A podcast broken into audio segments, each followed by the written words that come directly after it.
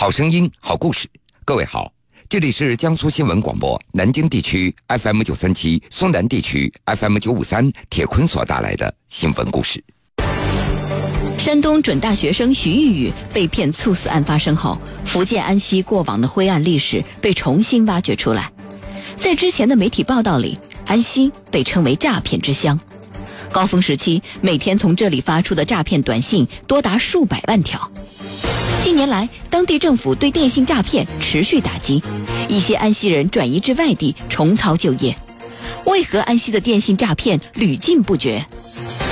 江苏新闻广播南京地区 FM 九三七，苏南地区 FM 九五三，铁坤马上讲述。二月十九号。山东省临沂市高考录取新生徐玉玉被犯罪嫌疑人以发放助学金的名义，通过电信诈骗骗走了九千九百元。案发以后，徐玉玉在报案回家途中晕倒了，出现心脏骤停，送往医院抢救无效死亡。随后，公安部通报的嫌疑犯的信息显示，徐玉玉的案件共涉及六名嫌疑犯。在这六名犯罪嫌疑人当中，有五名那都是来自福建。在这五名福建人当中，有三名那是来自安溪县，另外两人那是来自相邻的永春县。安溪县位于福建的东南沿海，隶属泉州市管辖，是典型的山区，境内山多地少。安溪县那漫山遍野都是茶园，当地最著名的特产就是铁观音了。安溪人更愿意称自己为中国茶都，但是因为徐玉案发，安溪那过往的灰暗历史也被挖出来了。至少在十多年前，这个县就被媒体称为诈骗之乡。根据二零零四年《瞭望周刊》的报道，说安溪县是我国手机短信诈骗的大本营，设在魁斗镇的移动电话通信基站曾经是全亚洲最繁忙的基站。在短信诈骗高峰期间，安溪县境内一天发出来的手机短信多达上百万条之多。其实，电信诈骗上个世纪九十年代那是起源于台湾，因此也被人称为台湾式诈骗。在台湾警方的打击下，本世纪初开始向大陆转移了，福建也就成为了首选之地。根据媒体的报道，说二零零三年前后。部分福建籍团伙成员在掌握诈骗套路以后，另起炉灶，以家庭关系为纽带，使电信诈骗犯罪迅速本土化。其后，电信诈骗的手法也在不断的翻新。像这次徐玉案，六名嫌疑犯所采用的手法，在当地人看来已经是比较低级的了。他们就是冒充国家工作人员发放补贴，这是几年前的诈骗手法。现在最新的招数，那是假冒博彩网站进行诈骗。比如今年三月份，广东破获了一起假冒博彩网站的诈骗案，涉案的金额达到一点四亿。这样算下来，平均每天有一万多人被骗。警方也证实，该团伙十一个股东全部来自福建安溪县长坑乡，其中很多人那都有诈骗前科。在徐宇的案件发生以后，六名嫌疑犯被通缉。照片公布之后，人们发现，这是一张张几乎和受害者徐宇同样稚嫩的面孔。六人当中，岁数最大的三十五岁，最小的才十九岁，这只比徐宇大了一岁。他们当中九零后的就有三个人，所以有媒体因此评论说：“九零后骗九零后。”相煎何太急呀！头号嫌疑犯那是长着一张娃娃脸的陈文辉，他今年年底才满二十二岁。陈文辉牵头与同村的陈福地一起组织了这个诈骗团伙，团伙成员除了几名同乡，还有一位工友，那就是一起打工时所认识的熊超。这几位嫌疑犯有着几乎同样成长的经历和生活的环境。他们都是出身贫寒，不爱学习，没有成年就外出打工了，然后早早的结婚生子。陈文辉的家建在安溪县白赖乡的一个山坡上，那是一栋三层的红砖楼房。这栋房子十多年前就已经开建了，现在看起来仍然没有完工。陈文辉初中没毕业就辍学了，后来跟人外出打工。虽然到年底才满二十二岁，但是陈文辉已经是两个男孩的父亲了。大儿子两岁，而小儿子呢，几个月前刚刚出生。而最后自首的嫌疑人郑贤聪，他和陈文辉的经历也非常相似。他们家住在与安溪县相邻的永春县达浦镇的达山村。一栋二层的楼房同样也没有完工，浇灌楼顶的木头支柱至今都没有撤掉。郑贤聪的家中也没什么像样的电器，除了一台电冰箱以外，就剩下一台锈迹斑斑的落地电扇了。在村民的印象中，郑贤聪不爱说话，吃不了苦，老想着如何赚大钱。根据村民的回忆。郑贤聪甚至连小学都没有毕业，最多读到小学三四年级。同样，郑贤聪他也属于早婚，生下了三个孩子，但是后来不知怎么的，妻子和他离婚了。团伙当中的另外一名嫌疑人郑金峰，他和郑贤聪是在一个村子里。郑金峰的条件要更差一点，用一位村民的说法。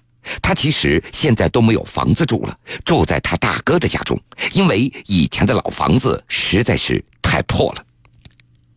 郑金峰也有一儿一女，在儿子五个月大的时候，他的妻子带着女儿就离开了他。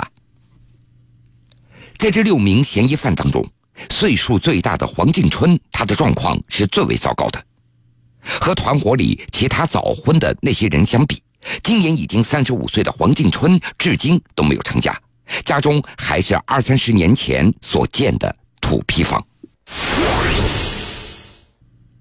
几乎从徐宇的案件一开始，安溪人陈俊就注意到这条新闻了。他从这六名嫌疑犯的身上也看到了自己曾经的影子，那就是家庭困难、初中辍学、打工没有挣到钱，然而铤而走险加入了电信诈骗。今年二十九岁的陈俊，他曾经也是一个诈骗团伙的小头目。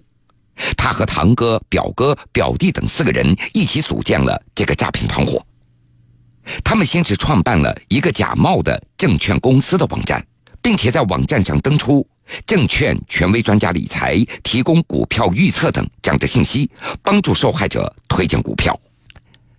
在骗得受害者的信任以后，他们会以加入会员需要缴纳会员费、入股资金这样的名义骗取对方的钱财。不长的时间，这个团队就进账了三十多万，直到警察破门而入。和陈文辉一样，陈俊他也出生在一个贫寒之家，在七八岁的时候，陈俊就开始在村中的私人的鞭炮厂打零工了。初中一年级，陈俊就辍学，进入了一家服装厂，主要的工作那是踩商标。什么叫踩商标？那就是衣服做好了以后，将商标打上去。这个工序是通过脚上的机器来完成的，踩一次就完成了一枚商标。这个动作，陈俊每天要重复至少一万次。几年的打工生涯，陈俊也并没有挣到什么钱。当时铁观音的价格非常不错，陈俊回到家中帮助做茶叶了。后来铁观音的价格一路下跌，从最高三五百元一斤跌到了几十块钱一斤。陈俊也觉得做茶叶已经没有出路了，他开始琢磨该怎么样赚钱了。而就在这个时候，一例诈骗的新闻让他灵机一动。很快，通过网上，他联系到一位专门从事电信诈骗的所谓的老板，陈俊的网上诈骗之路也就由此开启了。安溪县政法系统的一位人士就总结了，当地从事诈骗的人都具有年龄低、文化程度不高、经济条件差等这样的特点。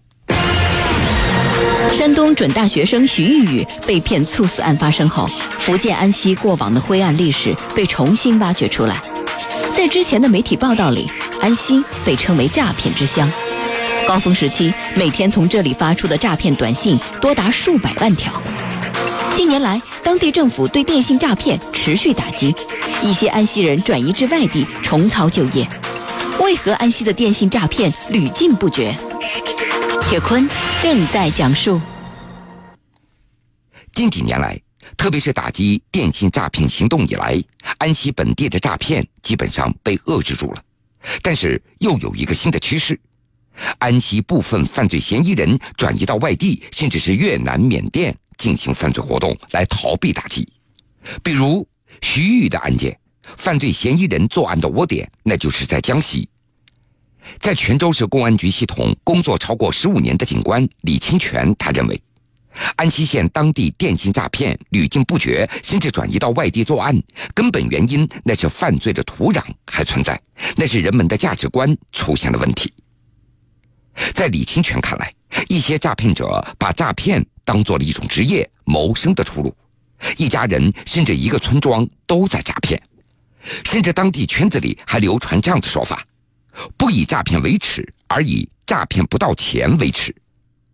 安溪县政法系统一位人士他分析，很多骗子认为我又没偷又没抢，是你自己心甘情愿的把钱给我的，我有什么罪呢？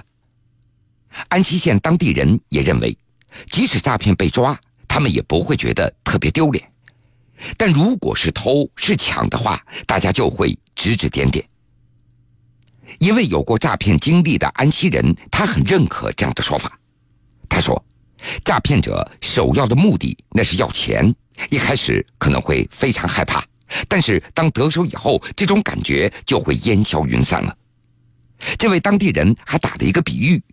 就像很多人考试作弊一样，作弊的过程中会非常担心，但是一旦得手，就不会有类似的感觉了，反而会有点暗暗得意。